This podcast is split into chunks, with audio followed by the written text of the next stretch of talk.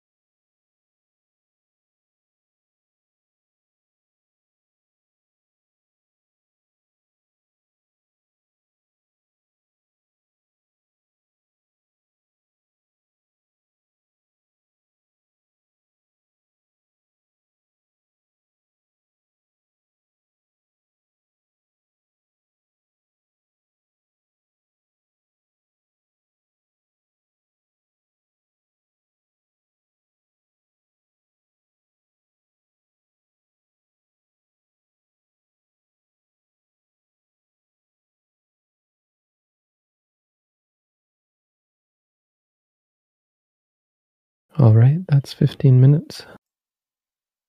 So from here on, we'd ask that the chat be reserved for only questions, no comments or discussion, just to keep it clean. If you have questions, again, now's the time to post them in chat. Uh, if there aren't any questions, we will just end early. I see there are a few questions at least, so we'll answer those. And if they keep coming, we'll keep answering until the end of the hour. Again, we're focused on questions of practical concern, looking to help you. We do have a few questions prepared. When we note or label, should we make sure to enunciate the word fully in our mind, or is it okay to mumble it or think the start of the word only, if that's what happens naturally? Sometimes it's almost not even a word, but just a sound, unless I make effort to enunciate. So none of those things are, all of those things are called details. And details are something we try to ignore, or not ignore, let's say to um, well, they aren't a part of, of the practice. So if you notice something like that, you should really note it. Something like knowing when you're aware that something strange has happened, like you've only said the first part of the word, or like like you're mumbling it, or like you're trying to enunciate it. Any of these things, all of these things are extra. And so you should note them and, and they're not part of the exercise. The exercise really is just saying in your mind, seeing or thinking or so on. If there's anything, any quality to it that you notice, you should note that quality and try to just let go of it. You certainly shouldn't try to uh, cultivate it. And the idea is simplicity. That's the whole point of the practice. Uh, anything that's extra, you should discard. You shouldn't follow it.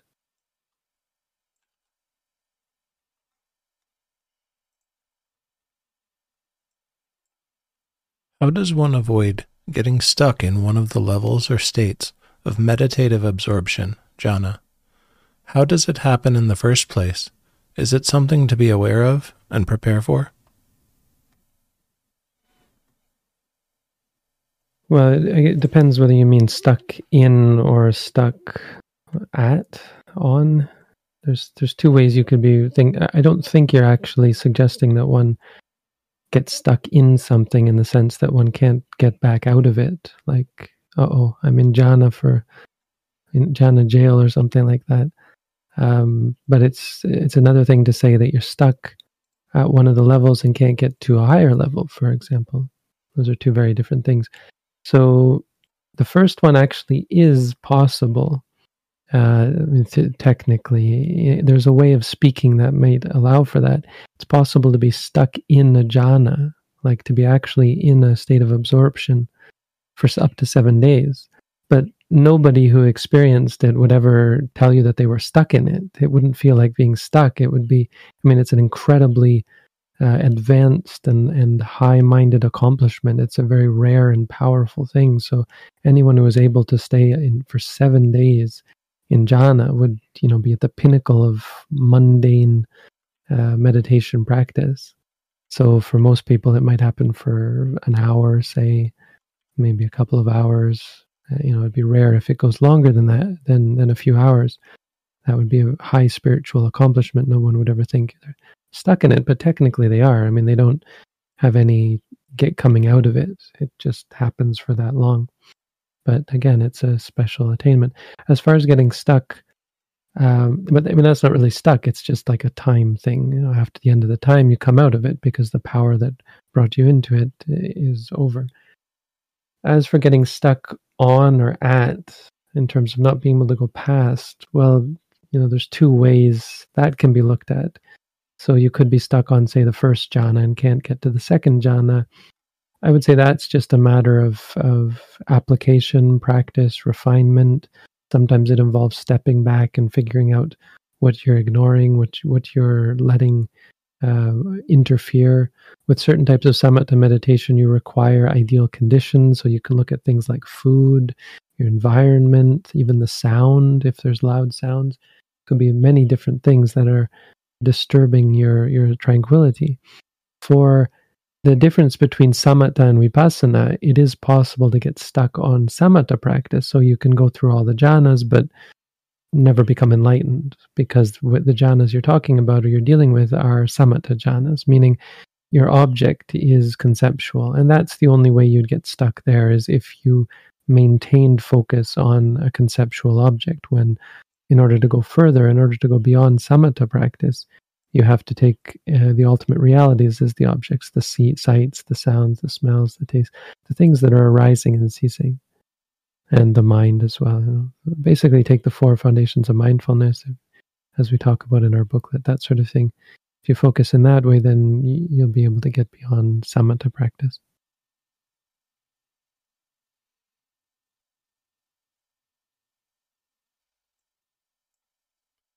I'm a student, but I really want to keep up with Dhamma practice. Is there a way to in- integrate Dhamma into my student life? What intentions should I have while studying? Kindly suggest some Dhamma books. I don't know if you've read our booklet on how to meditate. Uh, you could try doing the at-home course. We have we've had many students do the uh, at-home course. It's a challenge, and they often ask similar questions to what you're asking, but it, it seems to be fruitful even for them. It can be hard at certain points of the year to keep up regular practice as you sometimes have to study intensively. Uh, the thing you have to note, as I've said many times, is that during the time that you're actually studying, you you can't expect to be very much dedicated to the mindfulness because it's a mental activity. Uh, the studying is a mental activity that's different from a mindfulness activity, which is also a mental activity. Your mind can only be doing one thing at once. So, what you want to try to do is take frequent breaks. That is good for your study as well, even outside of Buddhism. Anyone who who knows anything about, like experts who know things about studying and memory and so on, will tell you you only really retain what you study first and last, or the beginning and the end. So, short studies, study sessions are better than long study sessions. You know, that kind of thing. But for meditation practice, eh, and for both, really, it's great. For meditation to be helpful, uh, you can take frequent meditation breaks. I did this when I was studying, and it was you know really helpful for clarity and when taking exams and that sort of thing. Uh, as for other Dhamma books, I mean, it, that, there's none that really apply directly for students, but you can study the Buddha's teaching, study anything by the Mahasi Sayadaw. But maybe start with our booklet and uh, consider taking the at home course. You haven't already.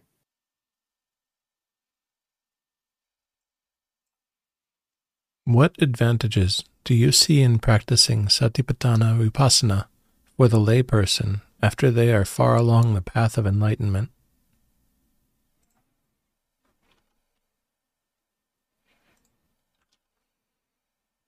Well, I mean, no matter where you are on the path to enlightenment, the advantages are the same progress along the path to enlightenment. So if you're an arahant, uh, I mean, arahant is still generally practicing mindfulness, but they may not need to. Well, they may not need to practice exactly the way we practice, but they probably would. It's just a peaceful, natural way to live. So, I mean, I don't know what you mean by far along the path. Um, you mean someone who's already one of the Arya Puggala or someone who is on the way to becoming an Arya Puggala or that sort of thing? I mean, it stays the same. The practice doesn't change.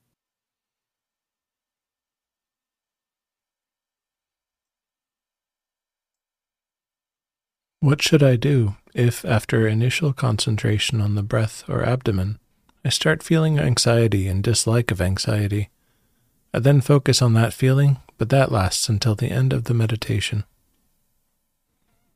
Yeah, it probably doesn't. I mean, it, would be highly skeptical that any such dislike or anxiety can last for the whole meditation. The, the thing about anxiety is it's a complex phenomenon. The anxiety is only a part of the picture because it creates physical sensations that we interpret as being anxiety. And the physical sensations are not anxiety. We would say that because we generally think that the body is anxious or I am anxious. So because I am a single thing, the I, the self, is, is this single concept. We conceive of both the physical and the mental as being anxiety, but they're not. They're two very different things. And even after the anxiety is gone, there might still be the physical sensations. If you can start to separate those out, that's useful. You can also separate out the thoughts that trigger the anxiety, that trigger the dislike. Um, and by, by seeing the, the, more clearly the parts of the experience, uh, you're better able to catch and to break the chain. It just takes practice. Try the only thing you should really be focusing on is the mental things. Uh, the physical, you can note them a few times, but you don't have to stay with them. If you feel tension in the body, you know, just note it a few times and then go back to the rising and falling. It's meant to be a challenge. That's the whole point. It's not meant to be comfortable or easy because it's meant to show you impermanent suffering and non self. And that's what you're seeing, really. Uh, you'll just have to get more familiar with it and come to a, a better perspective on how that's actually the nature of reality. It's not that something's wrong and you're doing something wrong and this practice is wrong or something like that. It's actually showing you some important characteristics of your own body and mind. They're unstable, unpredictable, they're unsatisfying and you can't make them satisfy you. They are uncontrollable and you can't control them. They don't belong to you, they aren't self. Inside that being of yours, there's actually many things, moments of experience that arise and cease, and it's complicated. But the only thing you should really stick with is the actual mental part, the, the actual anxiety, the actual dislike. And they're pretty brief. They don't tend to last very long, even though they can come back again you can be you can start to get better at noting them until they're go. And before they come back you go back to the rising and falling. And then if they come back well go back to noting them again.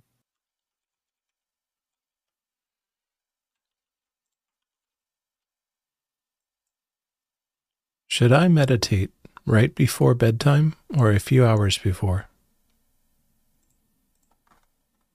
I mean, I don't have any preference for you. It's that that statement that those two ideas are are not really all that informative. One thing about right before bedtime is if you're tired before you go to sleep, that might not be the best time. So if you find that right before you right before bedtime you're tired, and I, I guess that's a general principle, is that generally before what people call their bedtime would be the time when they're very tired, and so waiting until that time is probably a bad idea. Now, of course, if it's like, okay, I have 30 minutes before bedtime, then maybe you're not so tired because in 30 minutes, you know, you're going to get tired and it'll be bedtime.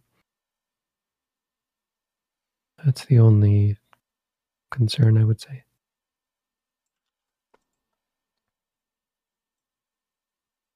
Uh, honestly, I would say um, after you've done whenever you've done meditation as you're lying down to go to sleep try and be mindful as well. That that's what i would really call meditating right before bedtime. It would be right at bedtime you know. Meditate uh, while you're falling asleep.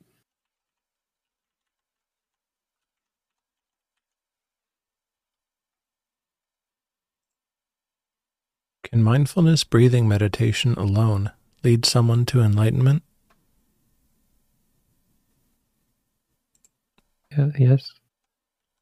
Yeah, I mean, it, you need more. You need to offer more details about the particulars of the practice because it's quite possible for breath meditation to lead you to samatha, to tranquility, and somewhat away from seeing the three characteristics.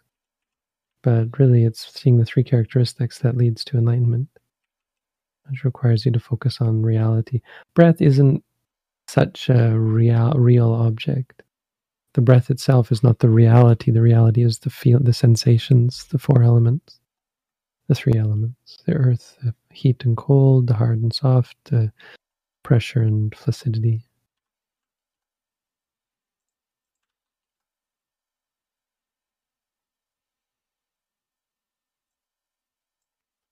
Is practicing wholesome states, love and kindness meditation, beneficial? I've asked myself this question I see it as just feelings like any other, and this practice would lead to clinging to them. You can think of it as a generally useful reminder because it points you in the right direction. When you say to yourself, I wish for all beings, may all beings be well, um, it, it allows you, it provides perspective for states like anger. So when anger does come up, you have a good perspective on it. You're not blinded to it, you don't get lost in it. You immediately see it as something wrong, as something that needs to be care you need to be careful with.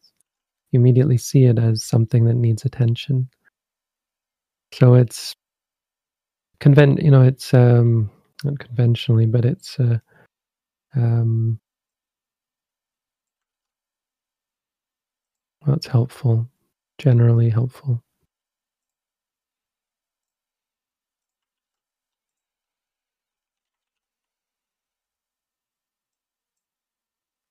I lowered my antipsychotic medication to half I don't have psychotic symptoms, but I almost completely stopped this meditation. Before, I did up to four hours a day. What can I do? It seems overwhelming. Well, you have to ask what it is that seems overwhelming. Try and focus on those things. They're just moments of experience. It's hard. Meditation is hard. Uh, you shouldn't be discouraged by it being hard. You should note the, the aversion towards meditation, even if there's fear towards meditation. Just note those things. And when you're noting them, you're meditating. So poof, you, you fix the problem. It's a hurdle that doesn't really exist because you can take the hurdle as a as an object.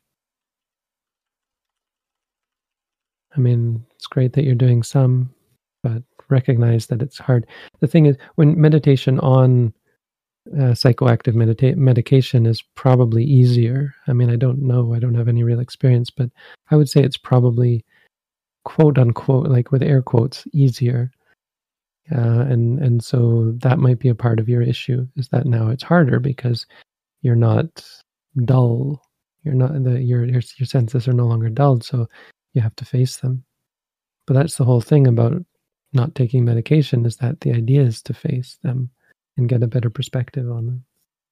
It's hard, and and it's not to say that um, you can be successful just going off medication or something like that. It's usually not the case, I would say. But if you slowly wean yourself off the medication, which I'm not advocating because I'm not allowed to, um, then uh, you you can slowly you slowly get better at facing them. So it's something you should talk to your doctor about and work out a regimen and see if you can find a way with your doctor's encouragement to um, to increase the meditation while decreasing the medication so that you're slowly able to face the things that you've been avoiding. The things that trigger you the things that are um, have power over you. Try and regain that power where they're no longer scary. But it's hard. I mean the whole point is it's it's a challenge, and that's something you have to recognize. That's that's by the very nature, it's challenging.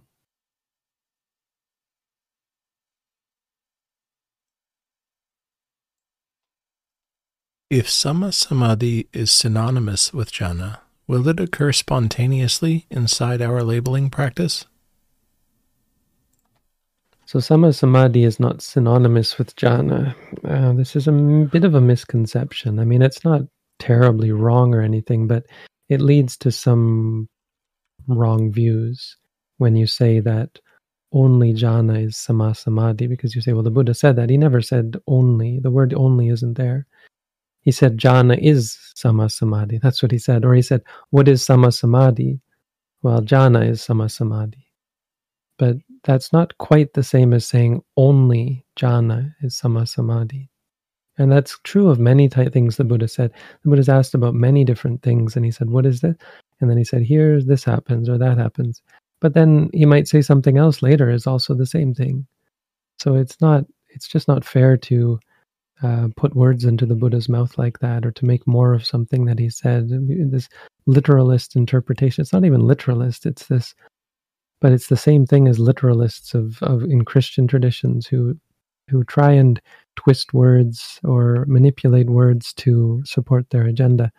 So just to point that out first, um, that being said, something like jhana is the only the only thing that is samma samadhi. We can say that that basically the basic idea behind this word jhana is synonymous with samma samadhi, but it, it's more complicated than that because the word can mean many different things. Um, it does mean many different things to many different people, all sorts of different explanations of what jhana is, and people arguing and fighting over it, and people saying jhana is not necessary, people saying it is necessary, people saying only this type of jhana is real and that type of jhana is not real, and the commentary jhana is one thing and the sutta jhana is another. I mean, just it it's absurd. I mean, I, I don't know whether you are familiar with any of these debates and arguments and fights, really, uh, and and a lot of bickering, really but it's a it's a real problem.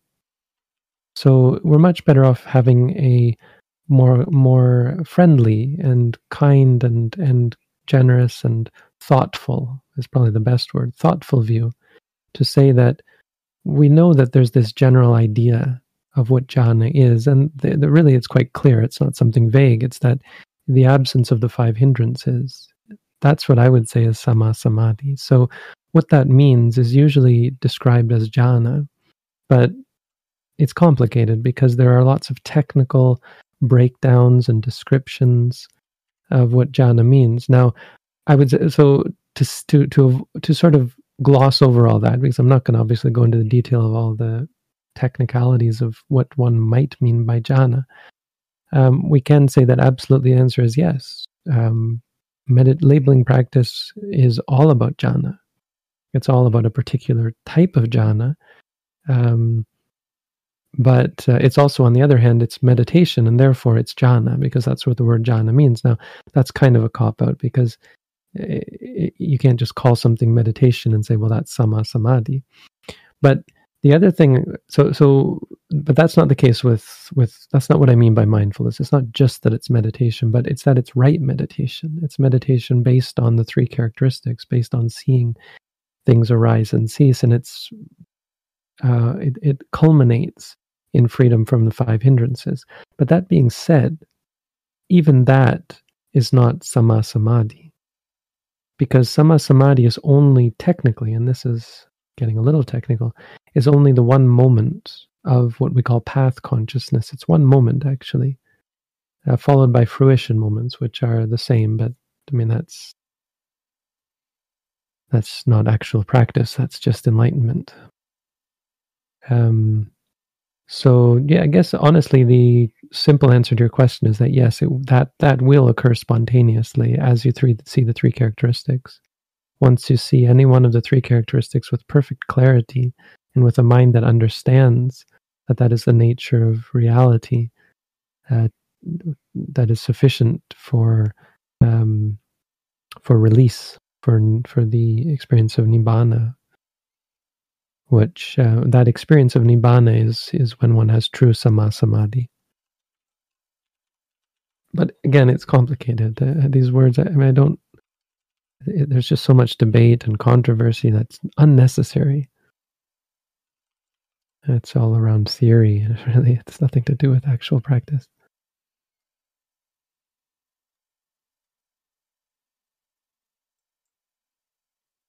Sometimes I feel frozen in meditation, like my mouth opens involuntarily and I start breathing in through the mouth. It's hard for me to open my eyes afterwards. May I have some advice? Well, I don't know if you've read our uh, booklet on how to meditate, but these are just feelings. You don't feel frozen. There is a feeling that arises. Uh, so you note that feeling. Uh, if you notice that you're breathing through the mouth, you can note that. Um, there's something you're not saying because well you're kind of saying i feel frozen but i would want to be a little more particular there what is the actual feeling because i feel frozen is a bit of an interpretation you should note the actual feelings you should also note mind states how you feel about the things you experience how you react to them that sort of thing they're going to be important because you can sometimes uh, subliminally or, or slightly subtly uh, encourage weird states and if you're encouraging them, they're just going to continue to stay. You like them, or you dislike them, or you're worried about them, or you're afraid of them. That just perpetuates all sorts of weird stuff. But weird isn't a problem. You just note it and move on. What you're experiencing is impermanent suffering and non self. Just note it and move on.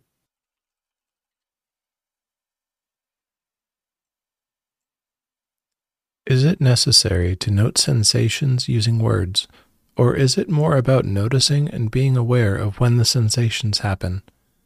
Meaning, I notice sensations when they happen and only note when I'm overwhelmed. No, noticing is not the same as noting. Noting has much more power to straighten out the mind because our ordinary noticing doesn't uh, overcome conceit, doesn't overcome craving, doesn't overcome views, doesn't have any potential to straighten out the mind in the way that the mantra does. So the answer is yes, it is necessary.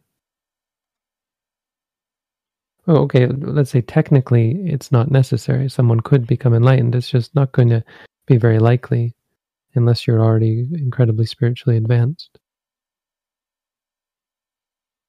Which a lot of people think they are, I suppose. So, you know, leave it up to you. Let's put it this way in our tradition, if you want our help, it is necessary. And there's no ands, ifs, or buts. So you're here, you're asking me, and this is my answer. If you don't agree, you know, no problem, no hard feelings. You just have to go somewhere else.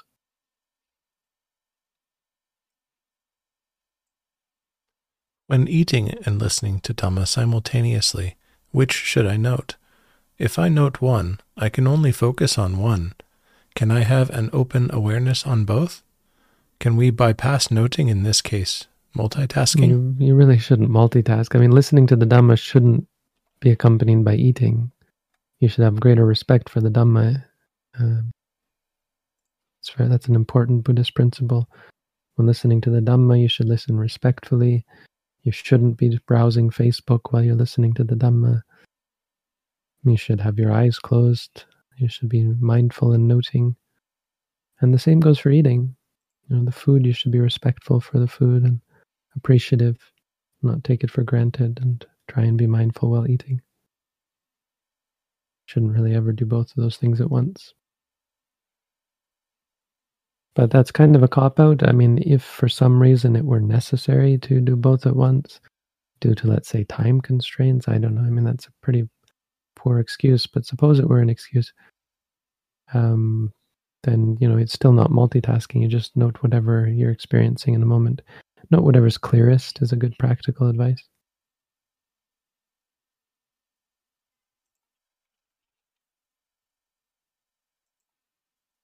Are there any situations in which you would recommend tranquility meditation? If so, would it be appropriate to practice it solely by noting the rising and falling of the abdomen without labeling the overwhelming, painful situation? Well, that wouldn't be tranquility meditation. Ignoring is not meditation at all. Um, I suppose for samatha meditation, they do talk about ignoring, but mm, so much about ignoring. Yeah, maybe it is. It's more about uh, the focus on a single object. But when you're noting the rising and falling of the abdomen, you're not going to get anywhere if you're ignoring other things. You're certainly not going to enter into tranquility. So, rising and the falling of the abdomen is not a single object that persists. The only way you can practice tranquility meditation is by focusing on a concept. And of course, the downside to that is that it's conceptual. There's no relationship to ultimate reality and therefore no potential for seeing impermanent suffering and non self. So I really wouldn't recommend tranquility. Not that it's a bad thing. I mean, it's the kind of thing that is recommended if you have the time and the energy and want some sort of uh, fullness to your practice. You practice samatha first and then cultivate vipassana. It really is kind of uh, just prolonging the the the, the progress, though because it takes time to do samatha first. It really depends on the individual and their circumstance, I think. Mostly we just teach vipassana. Well, really all we teach is vipassana because it's the most sure and certain way to actually progress. You don't really progress per se in the cultivation of samatha because you're not gaining wisdom. And you're not on a path to gain wisdom, but it can be a preliminary supportive practice that then helps you gain a stronger wisdom, better. It, it makes you better capable of practicing vipassana later. So it's not wrong practice. It's not a bad idea.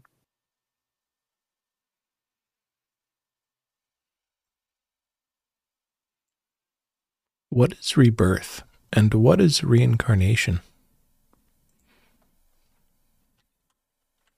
They're words. And that's not really a Buddhist question. Buddhism doesn't answer this question because these words are not really used. In fact, neither of these words is really used in Buddhism. Uh, though we usually use the word rebirth in Buddhism, in our in our our tradition, um, we use it, but it's not really a word that is used. There are words that are kind of like that. Like there's one word like patisandhi, which means relinking and it's the idea i don't even know if it means relinking it means a specific linking. Um, but it kind of has the idea of of again. Uh, but but it's not even that's not even technically correct because nothing is ever reborn. Certainly nothing is ever reincarnated. So yeah not really a not really a question i have an answer for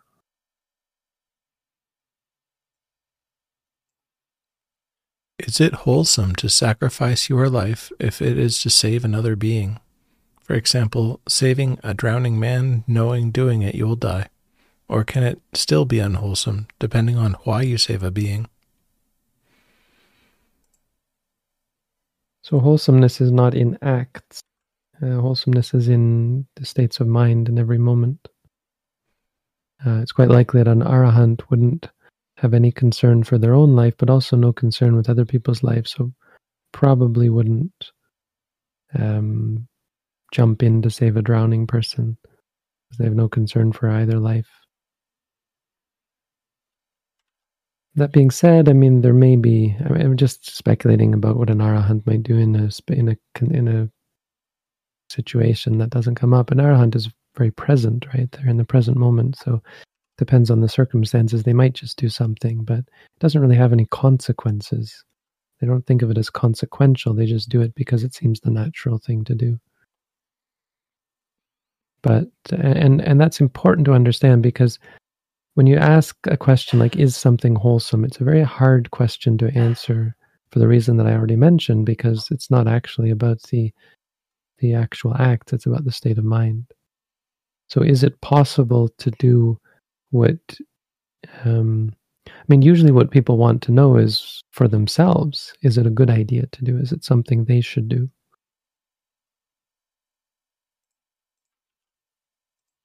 And uh, the answer is complicated. The answer is that it probably doesn't, in the end, really matter. And so you shouldn't lose sleep over such moral dilemmas you should um, try to so so don't hesitate and don't worry about something being wholesome or unwholesome. If you decide not to don't feel bad or guilty about not doing it. If you decide to do it well it's likewise don't feel bad or guilty. I guess the one thing i would say is that um, you're and this is actually something i've I, I should have said to start off it's much more important than what i've been saying is that ultimately you're you're you should have a one track mind in term you should everyone should have a one track mind in terms of their own spiritual development.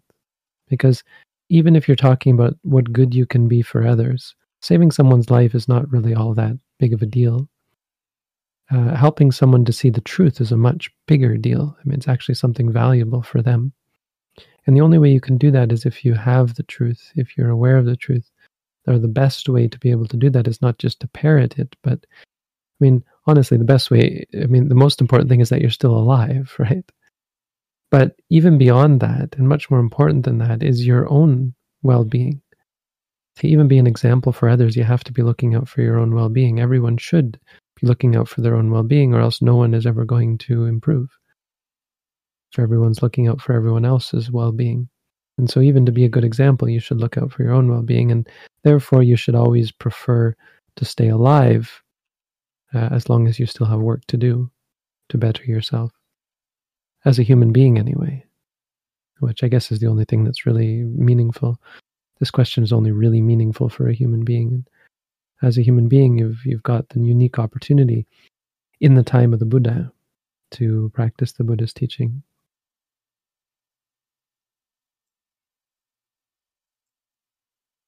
So, as opposed to looking at what's wholesome, looking at what you should do, that would be the answer. I have been Christian for a long time. I meditate a few times a week. What is your take on doctrinal issues between religions, which sometimes seem incompatible?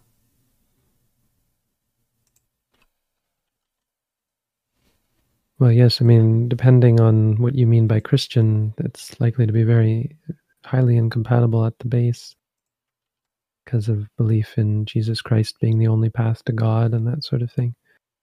Or, you know, the belief in a in an omnipotent being who created the universe, who created all of us. All of that is incompatible with Buddhism. I mean, there's some fundamental incompatibilities. On a surface level, it's not a problem. It's great. I mean, I certainly laud you for uh, practicing meditation, for being open minded to start with, but more importantly, to practice something that I believe is truly valuable. So, great. On the surface, that's not a problem. You might find over time that um, there is some challenge to your Christian beliefs as being superfluous and uh, being uh, disconnected from reality, that sort of thing. But that would probably take some intensive practice, and it might that might never come about because your views might prevent you from seeing clearly from Buddhist perspective. So I, mean, I wouldn't worry too much about it, but appreciate that there's something deeper than actually just practicing Buddhist meditation as a Christian, depending on what you mean by that word. But I mean, it's highly unlikely that anyone would call themselves a Christian after gaining uh, deep results in Buddhist meditation. There's just no reason for it. The only reason I can think of is if you're like your parents expected it of you.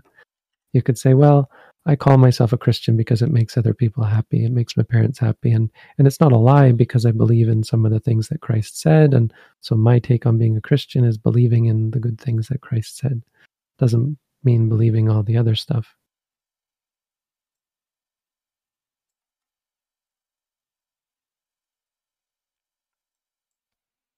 Should one try to avoid activities that make anger arise? I love doing sports, but the competitive nature brings out the worst in me.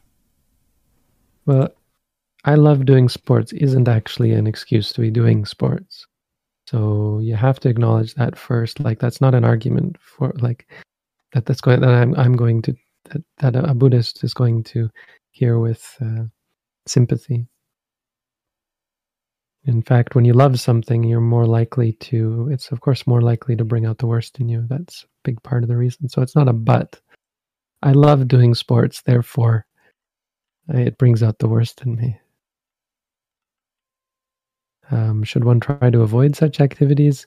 Technically, yes. I mean, uh, the, the, the the upside is it's not a huge deal. It's not something that's going to completely block your progress but certainly something that over time you're going to want to um, limit if you want real prog- progress.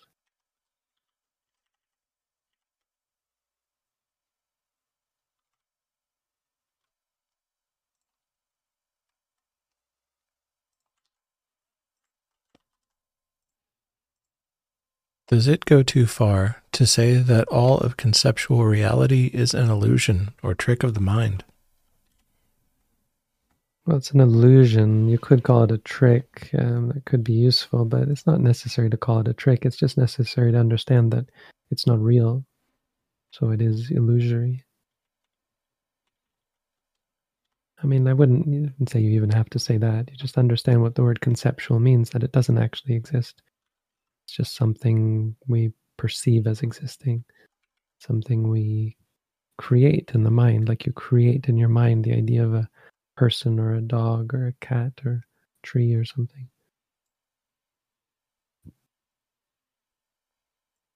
It's a it's a part of the mental process of recognizing and labeling and identifying and making meaning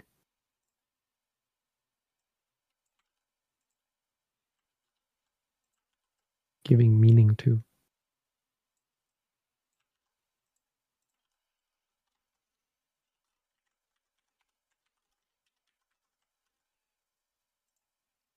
After a long day of mental work, I am very tired. You recommend noting tired and say it goes away. It doesn't. Mind and body, brain, are interdependent. How can noting overpower physical effects? Yeah, I don't say oh, it goes away. I would say it can go away. There are times. Um, after a long day of mental work, it still can sometimes go away. Um, but you're right, the brain can be taxed. But on the other hand, it, it's more a matter of um, your um, your mental capacity because mindfulness doesn't need to be tiring, though it can be very tiring, especially in the beginning and especially if you're not practicing intensively. But uh, yeah, no, I, I wouldn't say that noting tired makes it go away. It can, and sometimes it does. It more it's more likely to go away when you're doing an intensive course. So after a few days of struggling with it, some meditators will come and struggle with it quite um, quite strenuously, and after a few days, um, it, it starts to clear up. Usually, starts to clear up. But uh, yeah, noting tired can also just make you fall asleep. That can happen. Still recommend noting tired. Uh, and it, it's interesting, the physical effects are not as cut and dried as you might think. It's remarkable how sometimes um, the, the, there's a shift, and it, I guess has to do with chemicals in the brain and, and so on. But it's not as simple to say your your brain is taxed and therefore needs sleep, for example. I mean, it, it, there, there's certainly something there, but it's not perhaps as simple as you make it out to be.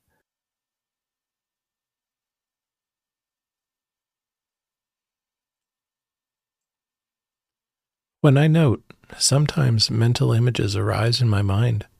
Example, if I note anger, a cloud with the label anger written on it arises. Basically, all I note comes with a supporting image to support it. As seeing it makes it easier to note or recognize, is this the right practice as I consciously construct these images? Or should I note them too and stop encouraging their rising?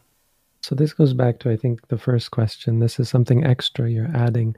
Um, one one thing you can notice is where you say it's something that you're doing, whatever it is that you're just to generalize. When someone says something that they're doing makes it easier to note, again, as I've said, it's hard. It's meant to be hard. It's a challenge. If you're doing something to make it easier, that's one of the things we're trying to overcome the need to fix things, the need to make them easier, the need to provide relief to get away from something. So you doing that is just avoidance. It's not helpful, it's harmful, it's a detriment to your practice. Anything that makes it easier. That's a usual a good war, warning sign um, when you talk about things like this. But um, the, the the vision is not helpful. It's it's a distraction. And distractions sometimes make it easier, but they don't make it better. If you see, you should note seeing, seeing until it goes away and try again. It can be a challenge in the beginning if that's the habit, but that's the whole point the challenge. Yeah, you need patience, persistence.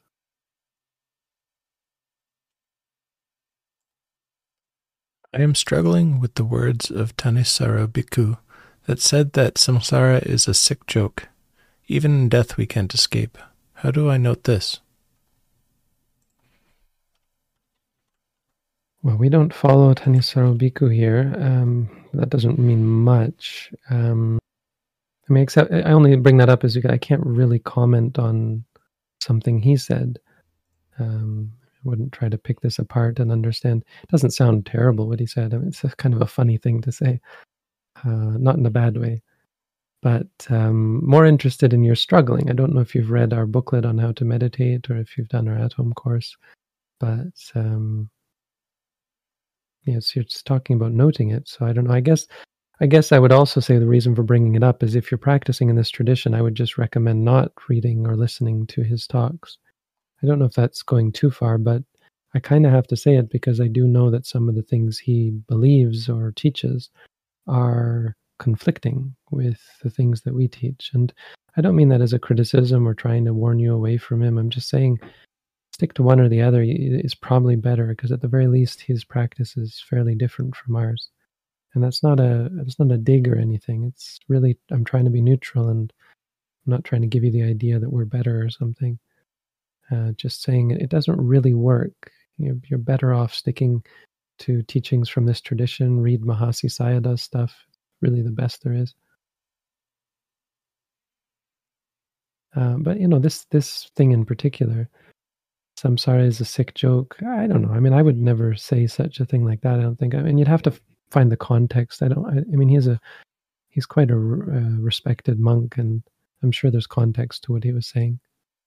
But uh, even in death, we can't escape. I mean, I guess that's what he's referring to. That makes sense. It's important. Uh, he talks a lot about um, a sense of urgency, and those words that he's that you're presenting from him do make create a sort of a sense of urgency and so that's important to focus on. It's probably the sort of thing he's he's trying to get across. Thank you Bhante we've crossed the hour and you've answered every question we're prepared to ask today. Great. Thank you everyone for your questions. Thank you chris for your help. Edit for coming to help as well. Of course. Have a good week everyone Sadhu. Sadhu.